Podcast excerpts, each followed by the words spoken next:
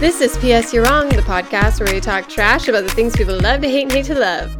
Wait, should I do that? Like screaming a little bit? Like doing my Billy Eichner impression, or is that offensive? I think you can do a Billy Eichner impression. Okay. This is PS. No, wait. I need to get the. I think the levels are going to be screwed up if you try that though. okay. This is PS You're Wrong, the podcast where we talk trap. No, I'm doing two. I haven't You sound practiced like a surfer, bro. I know. I'm trying to get his like. hey, dude, this is PS. You're wrong. the podcast Wait, you do Billy talk trash You do about it. You do it. You people- do Billy Eichner. No, no. Here's mm. the thing. Here's the trigger. Have we talked? All right. Crikey! I'm trying to get that. Oh, what are he you trying a, to do? You know his his Billy on the street, like yelling at people. Yeah, but he doesn't. He, he doesn't have an accent. I'm not doing an accent. I'm just trying to yell. It's not. It's not in my nature to raise my voice. I'm a lady. Yeah, you you do. I never. you do just have like an unnerving, like scathing glance, and, rather than like shouting at somebody. Yeah, I never have to raise my voice. I communicate. yeah, you're scary enough as it is, or with my words. Have we you. talked about though how people have told me that I remind them of Billy oh, Eichner, Oh, interesting.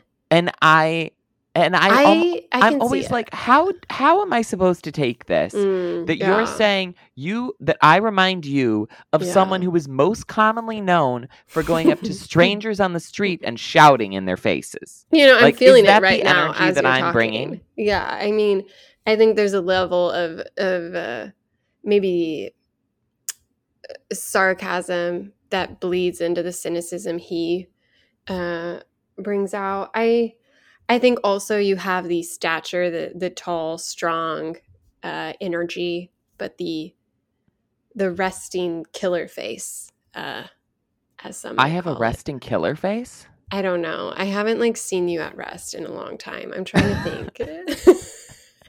I'm Did just you- enve- I'm envisioning moments where you side-eyed like a boss or like sneered Right, at well, l- something. when we worked in the office together, did you think of me as like resting killer face? no, but it's like if we both were like judging someone or something that was happening, you definitely get like a you know an upturned nose and like Oh, how dare yes. this idiot Well, do yes, something that, like of course. Mm, you know, but that's like, not to other little- people directly. that's just us sort of like, oh my gosh. yeah i'm just trying to i'm trying to help the people who've said this like explain maybe why uh because i could see you doing a billy eichner impression well but i wouldn't say that's your like general state of being Thank you. yeah Thank you. That you're like if billy correct eichner went to therapy you know like you, Yeah. you're mellowed out just enough that you're able to channel your uh frustrations in more healthy I ways mean, also we'll get into this when we start talking about the movie more and him and you know the plot line and whatever. But I also feel like I am much less cynical than Mm, yeah he is. yeah yeah I feel like I'm a fairly optimistic person and. Yeah, annoyingly so. Agreed. yes, definitely. yes, Uh, yes. We're definitely more optimistic than you. yeah. If we joined together, we might be the perfect Billy Eichner, but you'd have to do the voice because clearly I can't I can't get it right. Yes, yes. I'm gonna like get off this and like practice it because I really wish I could do better. You know how in your head you think you're better at impressions than you are? Yes, oh, Yeah. That's me. Sometimes I feel like I can really like lock in on something, but it's yeah. it's kind of like it's almost accidental and then Yeah. once i fall out of it it's like i can't It's gone forever. yeah it's like i can't get back there There was one week where I did an impressive Barack Obama impression. I couldn't do it now, probably because of shame and guilt and discomfort. But there was also an era in high school where I did such a good impression of the of the Uruk-hai in Lord of the Rings, um, the screamy one at the end of Fellowship, and What- the what ones is that what's an Uruk-hai? the orc, the the Uruk-hai, the i don't know what that the, is. Oh my gosh, It, the orcs? yeah, but the orcs who can stand in the sun, they're like a different breed of orcs. Wait, some of them can't be in the sun? Oh my gosh, Matthew. I watched these movies. That was a plot line? Yes. They like burnt alive in the sun. They don't like burn alive, but they can't. They're sensitive to it, so they don't like fighting in the sun. So they do. this is neither here nor there. The point is, I'll do it for you one day. I'll do my orc impression. Can it's you do it good. now? Well, it's just not topical, so Well, Lord of the Rings is out now. Are there yeah. are they in are these sunless No, creatures in- Uruk-hai. Uruk-hai are made in Lord of the Rings. Like Saruman creates them. He makes them so that he can battle the the Middle Earthians in. but they're so originally they were orc, and you know everyone's got their weaknesses, and the orcs was sun. Okay, it's very symbolic, but also literal. And so the Rings of Power show only deals with the orc. Okay, also known as goblins, but they're the same. Uruk-hai comes in later. goblins are the same? Yeah, in the in the LOTR lore, yes. Listen, I'm happy to do a Rings of Power. Goblins are like the money people though. Go- no, that's in They Harry like Potter. They like that's gold, in right? her J.K. Rowling's anti-Semitic. was, Go- take. was Gollum an orc? Because he was in the dark a lot, right? No, girl, are you joking? Like honestly, Matthew, I'm embarrassed for you because I'm not even ashamed of the level of nor- nerdiness that's coming out of me because these are basic details. Gollum is a is a halfling. Gollum is a What the f is a halfling? Frodo. Half of He's what? a hobbit. He's like a version of a hobbit. He's a half hobbit. No, that's just What's what the they're called. Orc? It's He's a just they're called orc? halflings probably because they're half the size of humans. I think is where the term came from. In, Wait, Frodo's also a halfling? yes, What? I thought he was a hobbit. yeah, but halfling is like a uh, okay. Halfling is like a. It's like calling white people crackers. Okay, What? okay, we. Uh, we it's not I- quite I- a slur, I- but it's like a crawling Back out of the tunnel into Okay, the sunlight like- on this one. We got we've gone too far. I don't need to know any of this. This is superfluous information. I don't care about the Onakai and the Horks and the halflings and whatever the hell else is lurking in there. No. Oh No, God. thank you. Back to bros. Back to bros. Only humans in bros. There's a lot of queer humans, but they're all they can all be in the sunlight that I'm aware of. Yeah, and they're well, all- yeah. Alive people. Yes. Uh Bros is the is the Billy Eichner rom com. Uh circling back to that detail. Uh Billy Eichner famously loves to talk about how he wrote this, stars in it. It's um directed by a queer person. It's produced by Judd Apatow, who's famous for his rom com slash kind of comedy rom coms, I guess. yeah. Yeah.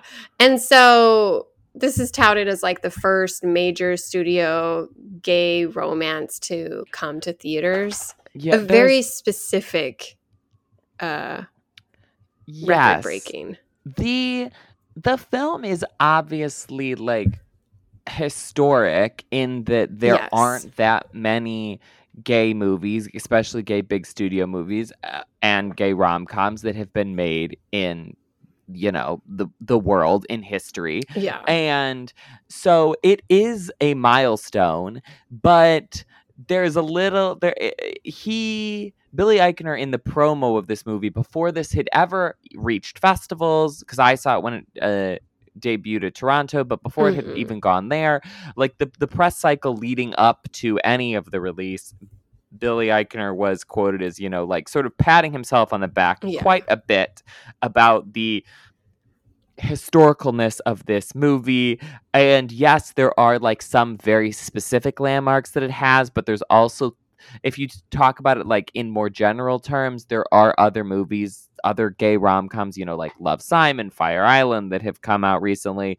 Uh, so anyways i think this movie from the I, part of part of the thesis and the things i want to talk about with this episode of the podcast about bros are this sort of ways that the movie tripped over like trips Yeah. over itself and kind of shoots itself in the foot at various points but also the ways that it's like secretly really good, Yeah. but it doesn't sort of. Uh, there's a lot of like patting itself on the back, and then a Mhm. lot of sort of like whipping itself at the same time Yeah. that makes it a sort of hard cultural artifact to discuss. But Billy Eichner was very uh, grandiose in his statements of the Mhm. film coming into it, which I think led a lot of people, especially a lot of queer people, to immediately sort of get their hackles up and be skeptical of what was coming down the pipe for them. And Well, on top of that, people just don't like Billy Eichner. He's a very divisive yes, personality. yes, He's a very dis- divisive personality across the board for like straight and queer, whatever. I think it's like some people hate him, some people love him, some people think he's not funny and is irritating. Other people think he's hilarious and biting. Uh, you know, he's done things people like, like his um, is it difficult conversations? difficult people. Difficult I think People. is a show that people, yeah, generally like, but not Yeah. that many people watch. I think got canceled. Yeah, yeah. And then obviously Billy on the Street started as like a um, little internet bit with um, what's that called, Funny or Die, and then was ultimately added to Netflix where he did a couple more seasons through them. And so it's like he's been around. Like I know him. He showed up on Parks and Rec for an extended like supporting character role. Um, and he always plays the same sort of yelling biting, cynical, derisive, like kind of sneering, sneering person that might be hard to be around. Yeah. And so it's interesting that he he led the campaign for this movie. Like obviously he's the star of it. Obviously he wrote it and he should be talking about it. But the fact that I didn't see anyone else in this movie talking about it, like they never showed up at the VMAs, they never handed out, you know, did a speech at whatever where they're promoting it. It was just Billy Eichner being like, if you don't see this, you're a homophobe, and like we're losing our rights, so you have to see this. And it was all about like what this movie was made for or like what it represented and not really about the film itself. And that was even true in the marketing of it. Like even the trailers were kind of posited as like oh, straight people, look at this like it's the first gay rom-com and it's like I didn't know who they were selling it to because it's kind of like aggressive in its like homophobes beware slant. So I don't think it's drawing in people who are on the fence, which they don't have to. But then it was also like clearly focused on pointing its finger at the straight audience. So then it's like, well, do you want like LGBTQ people to feel represented by this? Like, why aren't you selling it as just what it is, which is two boys falling in love? You know, like it just, like I saw a tweet today that was like, yeah, he wasted so much energy talking about what the movie does that people missed out on how funny the movie actually is. And so people Yeah. just were making their decision based on this like marketing campaign that didn't necessarily do a great job of pitching the movie itself. Yeah, Billy Eichner is a divisive character. I think that it, he seems to be one of those kind of gay figures who the gays don't love that much. I would say his probably biggest audience of people who like him are probably straight women, but then obviously there's a vast group of those who don't like him because he's gay. Yeah. Um, so it does to have him at the helm is sort of an interesting uh, project where I think I so I think that probably the better version of this press cycle looks a lot, or even this movie looks a lot like Fire Island earlier Yeah. this year, where you have people at the star uh, at who are starring who are gay but who are very celebrated within the gay community, like yeah. um, Bowen Yang and Joel Kim Booster are very uh, popular gay figures. And also, the movie didn't spend a lot of time in its press cycle, sort of, you know, talking about the historicalness, sort of trying to threaten people into going to see it on either side of saying, like, well, if you if you don't see this, you're homophobic, or like gays, you got to go see this so that we can get our rights back. And just mostly we're like, hey, this is a fun rom com with gay people that's at Fire Island. Like, it, you you'll enjoy it no matter who you are. Like, come oh, watch Yeah. this movie. And I think that was a big success. This eh, has done fairly poorly in the box office. It finished Yeah. fifth this week, its opening weekend, against not particularly stiff competition. And so the fact It that it's done, fifth? yeah, it was fifth. Wild. yeah. I know it lost the first spot to Smile, but what else was there? Um, like re, not like new things. Yeah. Um, I'm not sure. I just says yeah, finishing so fifth funny. at the box office. I can look it up. Well, no, I mean, yeah, it was interesting because it came out with like a hugely positive critic review. Like, you know, premiered with like 97% on Rotten Tomatoes, and all the reviews were mostly positive, like from B to A range or four ish stars. And so it was getting a lot of hype for being like an actually funny, actually good movie.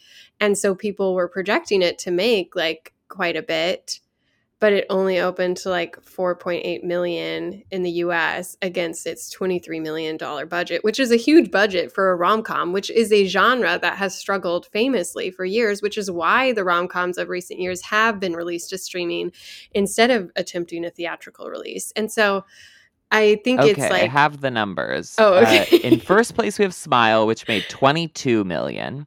Good for Then in second place, we have Don't Worry, Darling, down Oh, one yeah, slot from course. last week, Yeah. which made 6 million. So a oh, big wow. drop off from Smile. Uh, Woman King also made 6 million. That's a number three. It was number two last week. Then in fourth place, we have the Avatar re release, which made $5 million. And then in fifth place, we have Bros that made four million eight hundred fifty thousand. that's- million that's a eight little hundred and fifty thousand. That hurts a little more. It's I- a that's slot above funny. Barbarian and then Bullet Train and DC League of Super Pets. yeah. I mean, it's sad to think about because, you know, execs are looking at these numbers and making broad strokes with them where it's like, oh, are they going to let another gay lead star in a tentpole? I don't know. Like, that is like the sad part of this. But on the other hand, I think we should allow movies to just exist. Like, they're, they should be, you know, there's so many mediocre movies made. Uh, Yes. and like why not have one of them be queer you know Like- like like straight people get good movies, bad movies, mediocre Yeah. movies. Like queer people should also get those yeah same things. I I so I wanted to talk to you about this Yeah. specifically as a straight person. Mm, yes, Um, yes. I feel like in recent years we have gotten some uh uh, several several movies that are sort of touted as like these big historical Yeah. diverse uh diverse films you know from The black Holiday panther one. to Oh, love simon to crazy rich asians Ugh, and part of the marketing i think in a lot of those was like okay like if you want if you want to see more diversity in screen Right. you need to go out and support these movies but i think in all of those cases that were successful they were movies that like yes were particular to that culture like they had specific elements from that but were also a very you know had a very wide appeal in their storyline and weren't you never Right. really felt like or at least I didn't as a white person that I was like missing out on things necessarily or I was confused by stuff. I felt like I could follow the storylines fine. And Right. also in all of the cases that have to do with race or gender, the just like sheer uh, percentage of the population is higher. There's more people in the world who are black than there are people who are gay. So like the so the numbers are bigger in general. I felt like after watching Bros that it was a very very gay movie in an almost like pulled directly from Twitter like so many references so like inside baseball in some points that yeah. didn't that did that I didn't think that like Fire Island really went as far with and I wondered if like you felt like this what like were there things that you were confused about like I guess how did you like how did you how approachable did you feel like this I made a was list of having watched as a questions. straight person Uh, what is about him? No, I I appreciate the question. I do feel like as someone who is online, it it didn't phase me in any way. Like I feel like I've learned a lot of it, you know. And not only that, I feel like this is a very niche gay like it's a very specific it's the New York's cis Yes. gay and um white gay even and i feel like that's the loudest group just by sheer numbers i guess and so that is the one that is mostly you know explored through different film and tv and snl skits and whatever else and viral tweets and so none of it like felt unapproachable it felt like really I I enjoyed watching the movie. Like I I know I've been making fun of the promo and stuff. It wasn't a bad movie. I honestly think it's like you look at Don't Worry Darling, that is a that's a bad movie. That's a mediocre movie that is funny to watch for different reasons. But this is like there's humor there, there's heart. It was nice to see you know, love portrayed in all its messy glory and like the different ways that happens. Like watching the the two men kiss never made me go, "Oh, I've never seen that before. Oh, that's disgusting. Oh, that's unnatural." It was just like, "Oh, I'm glad they finally kiss." You know, it felt Right. very much like a rom-com where you're just hitting the same notes and you're excited to see how they work it out in the end. And so, I think like the the thing that was less approachable maybe was the the heavy-handedness of some of its own self-importance and like i don't know if that's i don't know if that's just mean you know subconsciously being like wow don't lecture me about this or something but it's more just like wow we spend a lot of time with billy eichner ranting about something or like there's a lot of monologuing happening and i don't know if we needed every instance of that. I think there were moments where it was powerful, like seeing the museum exhibit of all these uh, gay people that we lost or that struggled uh, for rights that we're barely getting. Um, and so it's like, and on some hands, I was like unbothered by the movie in most ways. Like it was like, oh, this is fun. Like this is funny. Do I have I ever encountered group sex in any way? No. So it was like, but it wasn't jarring to me. Yeah. Yet. But it wasn't like jarring to see and it wa- it didn't feel like shocking. Like, you know, it didn't feel like it was being done for the shock value. It felt like it was being done for the story and it felt very natural for these characters and the and the the way they'd been presented to us before. And I liked that it was so not even unapologetic. It was just like, oh, this is how we talk about sex. This is what we do for sex. And like, yeah, we just went on our first date, but like, will you come to this threesome with me? Because I don't want to go to bed with you alone. And I thought that was like funny and unique, but it wasn't something where I was like, huh, I need to sit down and unpack who really would do this as a queer person type thing. And so I can see why people are like, I I feel like if you watch the movie, you get it. But it is like if you think about, you know, someone growing up in middle America, not being around gay people, suddenly watching a trailer and they show that clip in it, you're like, oh my gosh, oh, what? Group sex? Like, no. Even though we see such worse and violent and extreme depictions of sex through, you know, Game of Thrones and House of Dragons and like, you know, any sort of award winning art where it's like oh it's played for serious it's it's so dramatic it's so violent it's so awful i can't look away whereas this is just like oh yeah this is part of their courtship i guess and it's just like it just feels normal in the context of the film Yeah, I guess I guess maybe my question is is better for like because I have had conversations with people where I where they've been like, wait, what is Grindr? Like how do like how does that work? And I've had to sort of sit down and be like, okay, this is That's what it is. This is Yeah. the app. Like this is how you use it. This is what you message people. Like yeah i'm familiar with that and I feel like that yeah, maybe I'm just thinking of more of like a middle America cross section because you like lived in New York, you know, now still live in a big city, are very online, very like aware of pop culture and things. Cause I just feel like like the group of people who is going to see Shang-Chi or the group Right. of people who's going to see, you know, um like the all female Ghostbusters. Like feels like a much more cross section of America where this movie even though it's like a mainstream studio film feels very niche to me in Yeah. a lot of its jokes and references that I was like, I don't know if a lot of people are going to get these. Yeah. And so it's not necessarily super surprising to me that it didn't do well, Right. especially when I think I think the gay community and maybe it's like the sort of like liberal community in general uh, Yeah. like love to sort of like undercut themselves before something even happens where so many people in the gay community were like boycotting this or had decided they didn't like it or were complaining about it and talking about negatively about it before it even came out and then you know once Right. reviews and stuff started to appear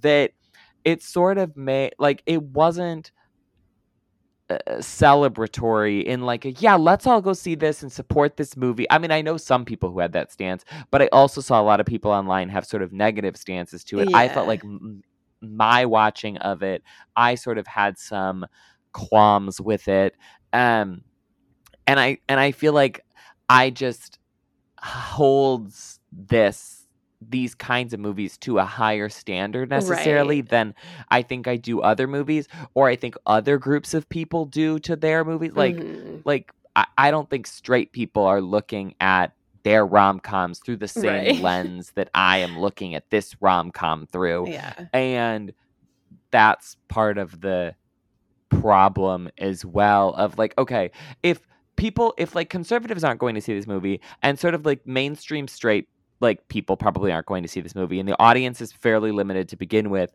then if the a lot of the people who are in the core of your audience also are picking are sort of nitpicking it Right. it, it's like It's losing people from both directions in a way that I don't think like Crazy Rich Asians was losing anyone from either Right. direction aside from just like blatant racists. yeah. No, it's true. I think I get your point where it feels like on one hand you're like paying more attention to this because there's so few chances. You're like, "Oh, I hope they get this right." Like if there's something wrong with it, then it's just like lambasted from both sides as like a failure. And what does that mean for the next one? And then on top of it, yeah, there's sort of this well, we don't need this. So like why are you even why are you even pressuring me to see this type thing?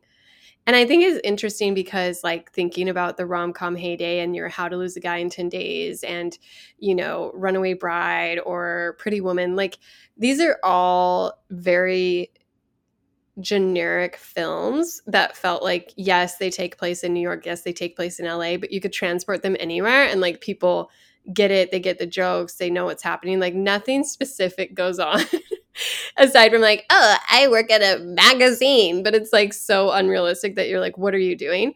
Whereas this tried to be very realistic in its portrayal of New York, in its portrayal of gay romance, and they were doing things like Provincetown, which I'd never heard of, but I was like, I guess this is a thing.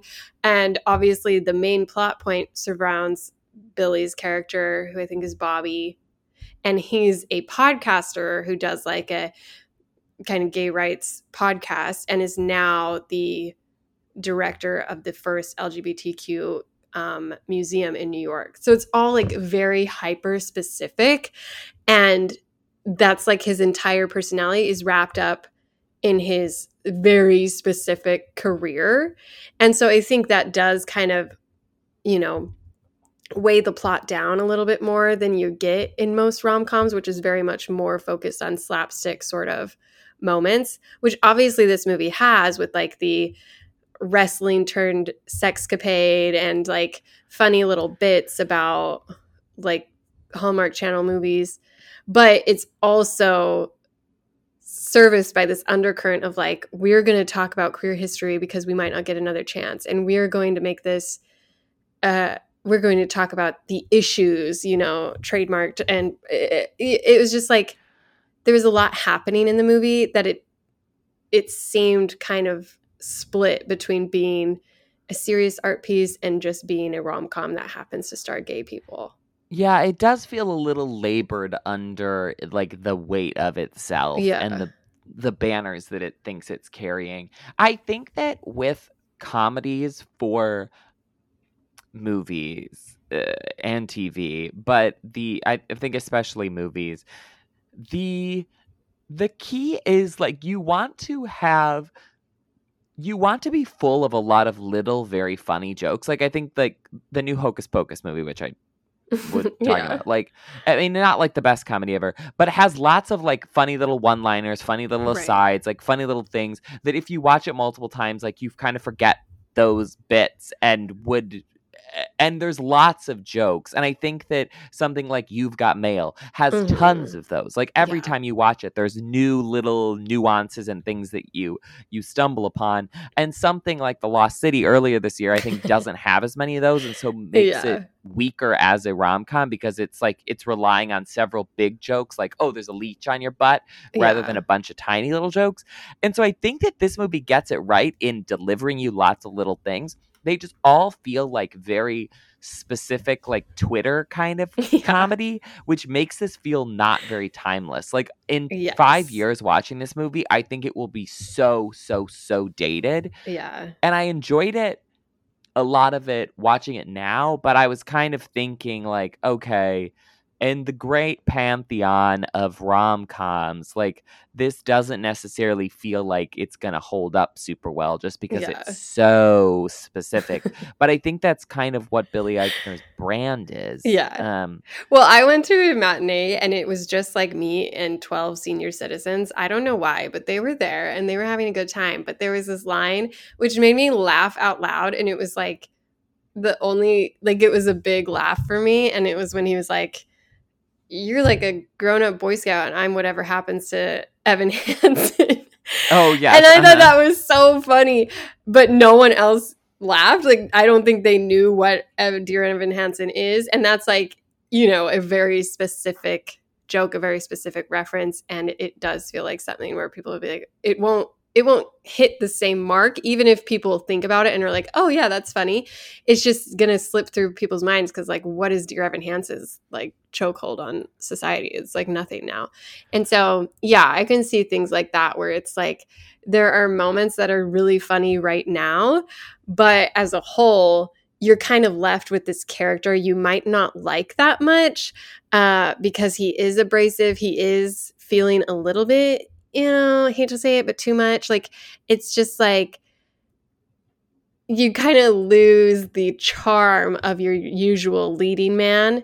And I think there are a lot of gay char- gay actors who could have played it more likable, but there's something and I didn't mind that he was there because I think that's part of its charm is that he is trying to make a point that even if he's quote unquote unlikable, he's still worthy of love. And like even if he has this confidence, it's a little bit of faking it and a little bit of, you know, still working through his own issues. And I liked all those layers of it, but I think it also just felt heavy-handed knowing how he promoted it as like this is a huge important this is activism basically to see this movie and then throughout the movie, there's all these heavy handed messaging too about like, well, aren't you going to teach second graders about like sex and penises and stuff? Which I like, I get it all, right? But it just starts to feel like it's slowing down the heart and fuel of the rom com to make points that the rom com itself didn't need. Yeah, yes, there are some like very political moments that I think yeah are good and I obviously agree with but it's sort of like in a movie you only have so many messages that you can get across and this felt like it was maybe trying to do too much. I also feel like the I mean we have gotten this in other forms as well over the Yeah. years uh, but the uh the like I'm I'm not attractive. I'm Yeah. unlikable. I'm really annoying. But then the person who's and no one ever likes me, but then I'm going to fall in love with like the hottest, most perfect, you know, person ever trope is it it sort of is like weird in both directions because Yeah. in one way like I do feel that we sh- you know there are people in the world who are not super hot and who are slightly annoying and those people do deserve love just as much as anybody else and they oftentimes find that like you know there's a match for everybody Mhm. and so I think it's important that we show that in the uh, world, but it's sort of saying like, okay, well, looks aren't important. Like, but then also they are because I want to be with a hot person. It, yeah. it, it's like you can't have your cake and eat it too. yeah. You can't be like, well, looks aren't really important. But look at how hot my boyfriend but is. yeah, but like, look how hot my boyfriend is, which I feel like this movie is sort of doing. It like Yeah. Billy is saying like, well, you should want to date me, even though I'm not hot, but I should be able to date hot people, yeah. which is kind of a strange double Yeah. standard that I feel like is is weird. And and also then combined with this attitude that is in the gay community in general of which I think is based on internalized homophobia that like masculine sort of more straight presenting gay men are more desirable Yeah. and more feminine um you know like obviously gay gay people are less desirable and i think that as time goes on that that standard is getting sort of subverted and broken up and you know being addressed more yeah. and I think it's a lot less of an issue now than it was maybe like 10 years ago. But it obviously still is an issue. But again, it sort of is going both ways in this, where he's saying, like, well, how come nobody likes me because I'm not masculine enough? But then he only wants to date the person who's also super masculine. So Mm. it it feels. Uh, it like feels a little yeah prickly i guess in some ways and also i was thinking well we can get we can get into another into another point later about other gay rom-coms but yeah i don't know Yeah, I felt like I it it also has like multiple things happening as sort of trying to be the tension of the film. Because on one hand, you do have this: "How could you love me? You don't really love me. You're not attracted to me." Like constant uh, uh, tune from Billy Eichner's character. But then on top of it, you have this weird like, "Oh, I'm jealous of your old high school crush, and now he's out, and like I don't know if I can handle the jealousy there. So like, don't interact with him." But then you also have, "Oh."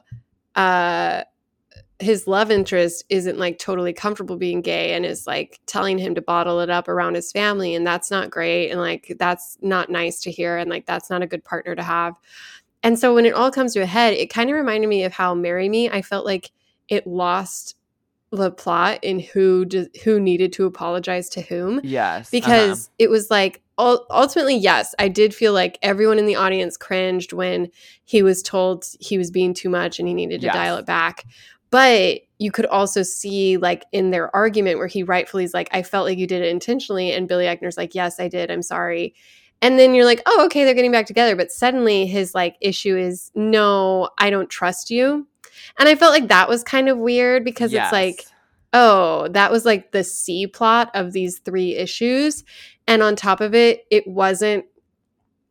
I don't know. I mean, you know, you can have your feelings about what counts as cheating and like what's a line and whatever. And like he felt like betrayed, I guess. But then the ending felt kind of convoluted of like he wrote him a song and this guy came running through the streets Yes. for him. And I was kind of like confused about who I was supposed to be uh-huh rooting for and feeling for because it was kind of like okay i mean they should have worked this out a month ago but i'm glad they're doing it now and I, and I feel like of the gay movies that we've that have been out recently of the Fire Island and also whatever the gay Christmas one that Yeah. was last year and then also the Kristen Stewart lesbian Christmas movie I think that uh, like while some of those were perhaps a little bit more on the nose and cliched they were all like sort of knew what they were doing and stuck Yeah. to it really well and i think had one more broad appeal but two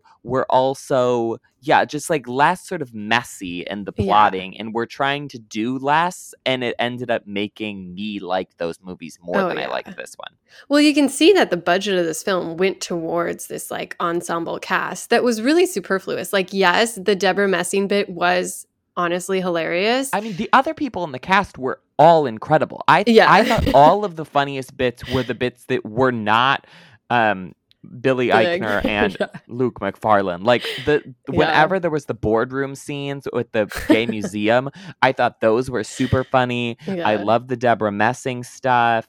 Um, I liked the Harvey Fierstein scene. You know, like bowen yang was there for some reason yeah, like all of the sort of cameos and and side plots, I thought were were the best parts of the movie. There was this whole subplot about like how Jim Rash's character wants a bisexual section of Yeah. the museum. And I thought every time that bit came back, it was funny and better than it was previously. And like it just paid off so perfectly. Yeah. Yeah. And so it's just like there was a lot happening. And on one hand, it worked. But then on the other hand, it kind of like broke under its own weight. And so I kind of was like left. Yeah. It, it just didn't feel like the payoff felt as big as those other rom com moments because you had so many issues to fix that it was just like perfunctory. Like, oh, here we go. Here we go. Here we go. Here we go. And it all like, kind of got into line really quick in the end. I also did not understand the musical number bit. I Yeah, felt uh, like people were so talking about weird. that afterwards and how much they liked it. And I was sort of like, Huh. weird. I didn't get it. Here's something that I will say about myself, and and I was thinking about this a lot after watching this movie, and because I saw it in Toronto, so there were also like I had gay friends and and other people who were seeing it at the same time and have and have seen it since. So I know a decent number of gay people who have seen this movie, and I think a lot of them liked it. And another movie that was in Toronto was My Policeman, the new Harry Styles movie that's Mm. also a gay movie. And I liked that one more than I liked this. And Mm. also, like I said, I liked Happiest Season more than I liked this. But I also know a bunch of gays who don't like those two movies. yeah. And I think that as I was sort of piecing this together, I came up with this theory of like, I think there's two different groups of gay people and their coming out experiences. Right. I think there's gay people who sort of like grew up in liberal s- centers um you know had not necessarily an easy time coming out but like came out younger had more accepting people in their lives Yeah. and therefore um like have had to confront homophobia but like in more sort of nuanced ways and i think that for those people the sort of like coming out narrative is a little bit tired but Yeah. also like unrelatable so they don't like the gay movies that are like mostly about coming out and i think also those type of people in a lot of ways while they have less internalized homophobia sometimes they actually have more internalized homophobia because they've never really had to like deal with it Right. There's head not, like, on because they've always lived in these like sort of like nice settings where the homophobia is more of an undercurrent Mhm. myself and I think other people who grew up in much more conservative areas who had to really like go through a lot in order to come out the the like coming out story is very relatable and also so much more of like a triumph and I felt myself getting frustrated in this movie with so many of the kind of uh like uh isn't the gay community like so messed up Yeah. plot lines They're like And so I- stupid. yeah. Yeah, like, uh, they're so dumb. Uh, they have such weird ways of doing things. Like, why is everybody hooking up with each other? Like, just so. It felt like there was kind of like a lot of derogatory, Yeah. like self loathing kind of in Yeah. bits of it. And I was like, for me, ha- having been someone who like wanted to come out for so long, who couldn't, and who lived in a like horrible situation Mhm. of, you know, blatant homophobia surrounding me from all sides. Yeah. like the weird the weird little quirks and things about the gay community and you know the ways that they handle sex and you know like obviously some of that does have negative connotations to it but i think in a lot of ways should be celebrated and there's lots of good things coming out of it.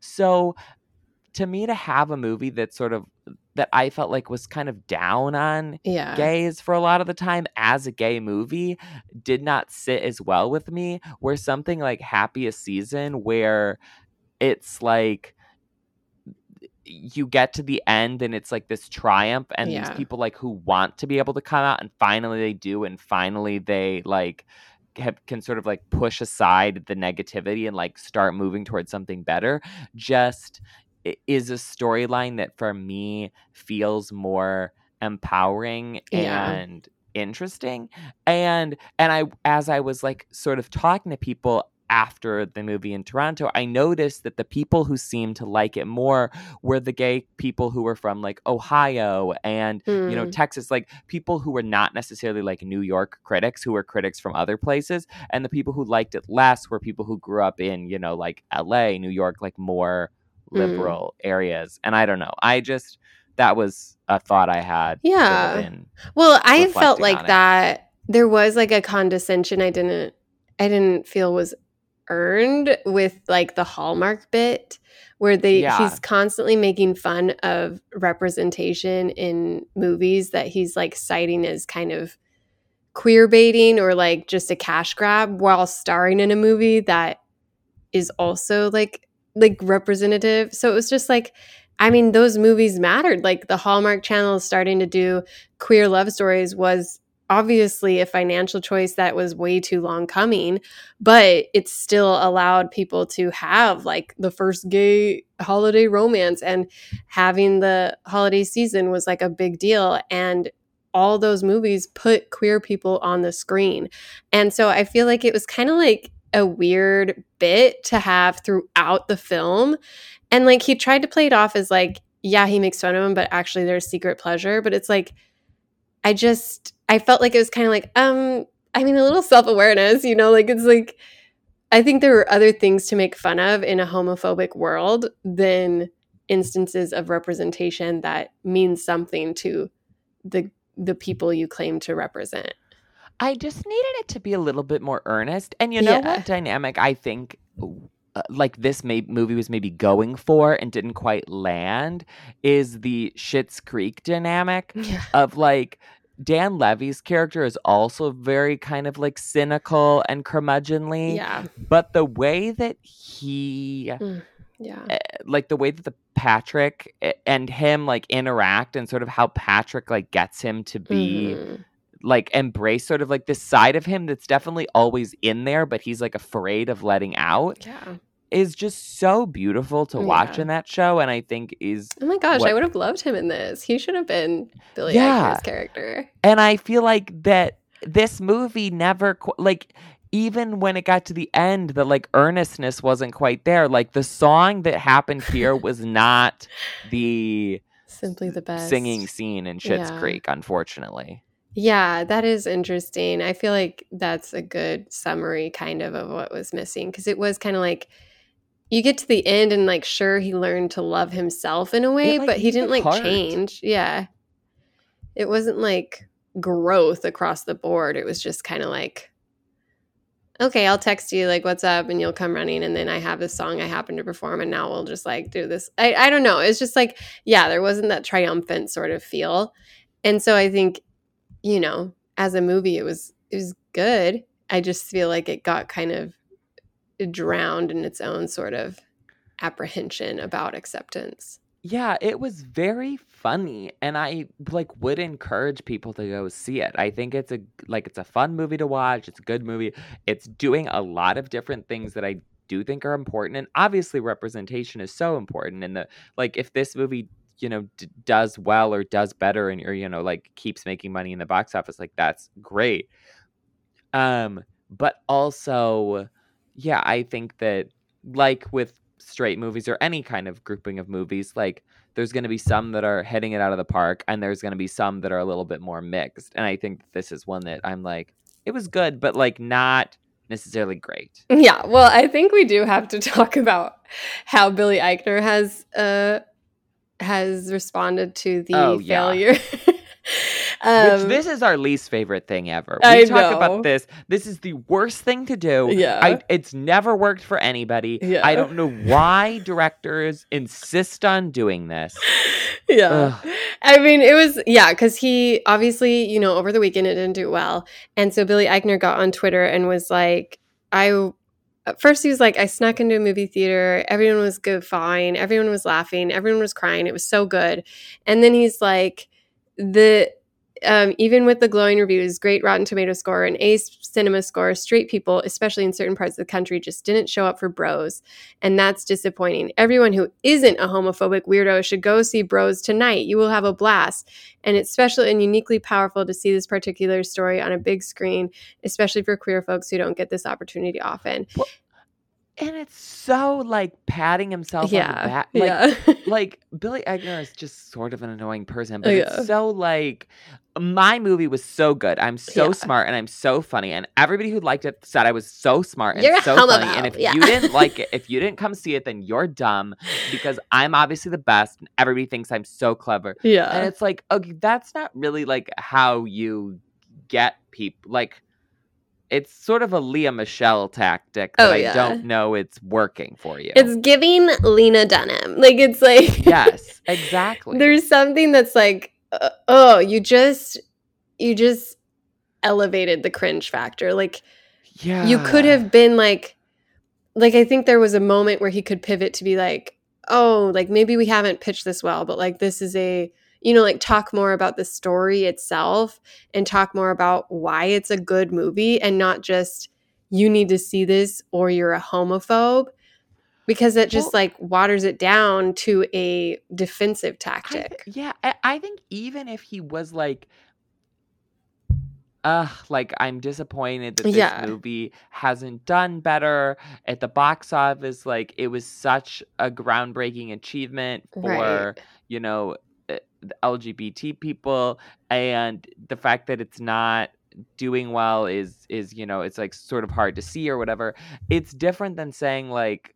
Well, I made a really good thing, and Yeah. you should like it because of what I did. Yeah. where- Well, and just like let word of mouth have a chance, right? Like retweet Yeah. things that people are excited about, talk engage with the audience that did like it and don't just yell across the ac- across the moat at the people who didn't see it. Like like I think about everything everywhere all at once. No one knew about that movie coming out. And and once it did and people started to get excited about it, the directors weren't like heck yeah, if you don't see this, you're a freaking loser.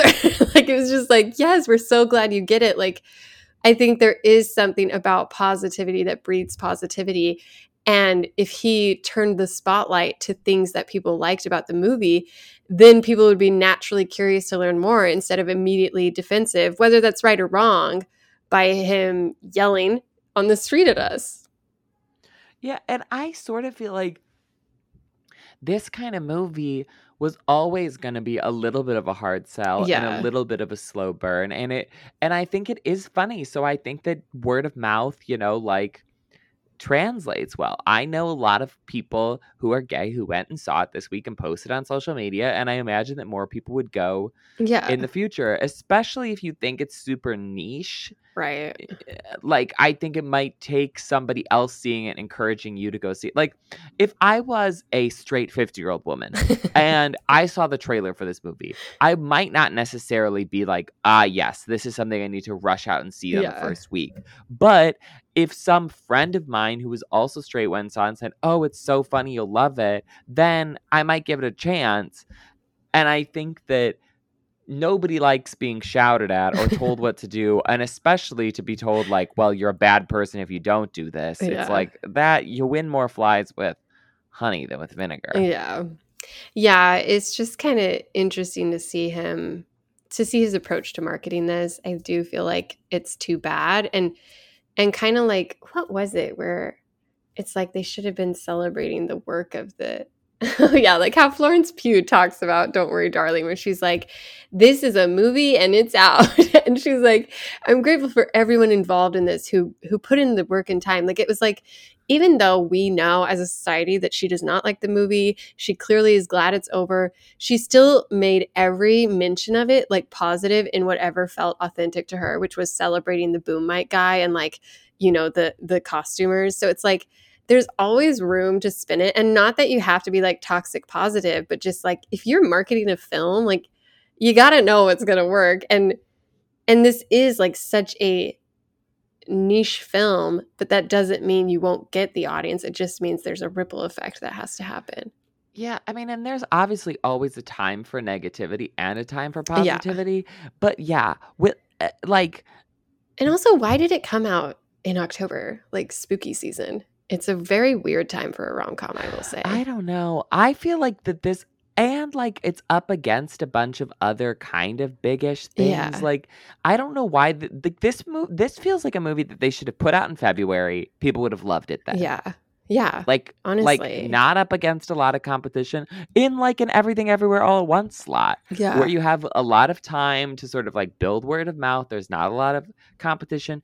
Now there's big stuff coming out every week until the end of the Mhm. year. And this doesn't have a, a tie in to a particular time, like where horror movies, okay, people in October want to go see horror movies. So that's why you let it out, then. Or like, oh, it's a Christmas movie. Okay, so Yeah. you, you need to put it out at Christmas. Like this could have been any time. Yeah. And most people most people aren't spending 14 bucks a week to see a movie. So you start to like pick and choose what you're going to go see in theaters. And that's just a fact. And that's why rom-coms have had such a hard time over the last few years and why they've been going to streaming instead because that's never something that people are prioritizing in a time where people are going to the movies less. So it's like And that's why Fire Island worked so yeah. well. yeah. And it's just like, you know, you can want to be the record breaker and like prove to Universal Studios that this is a thing that would work. But I wonder like what happened where they thought 23 million is a likely budget. October is a good month. Like this is the right promo cycle. It just seems like there were a lot of weird small missteps that led to kind of this fizzle. I mean, I think it did do pretty horribly. yeah. Yeah. because 23 million as a budget is n- i mean smile made h- that much money Yeah. this weekend and that's like that's a movie that doesn't really have any stars in it yeah. um like doesn't you, you know like isn't trafficking in a lot of i didn't really hear very much about it before it came out i mean i think it's supposed to be good yeah. but like um you know i i think that this movie underperformed yeah. in a very big way which i think a lot of it had to do with the promo Yeah.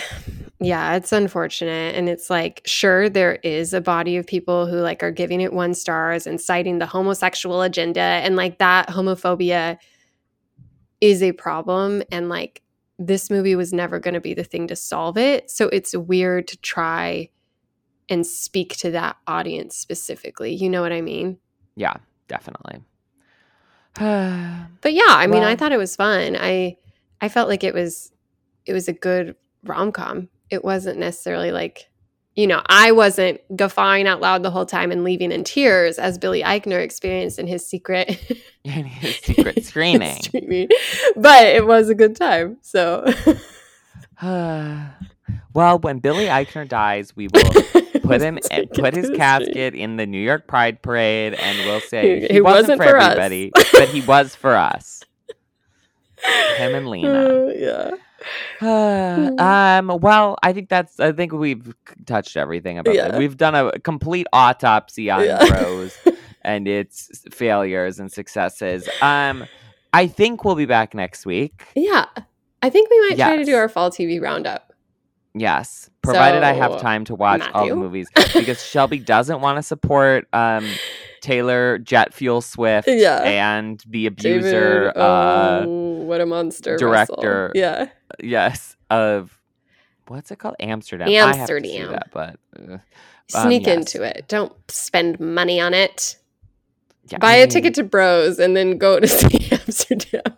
Honestly, that's that's not a bad strategy. If we have to see Amsterdam, that's our new move. Because Yeah. let's be real, the theater it's gotten bad reviews, and I don't think that many people are going to go see it. So Yeah. So I think fall TV is more interesting, but uh, we'll see if we can convince Matt to sit down for four TV shows instead of one and a half movies. is it's only four? I don't remember. I'll look it up. Yeah, we need to figure out how many hours this is. If it's like 15 hours of network It's like definitely not shows, 15. I don't know. if Fall premiere gonna be able to season is it. dying, but that's Um, neither here okay. That's a future okay, problem. okay, okay, okay. We, I, we're done. I gotta, Yeah. we gotta eat. Yeah. Yeah. Go to bed and stuff. Um, okay. We'll be back next week with a pop culture roundup at the least. and we'll see. We'll see. Who you can't keep us accountable. Okay, bye.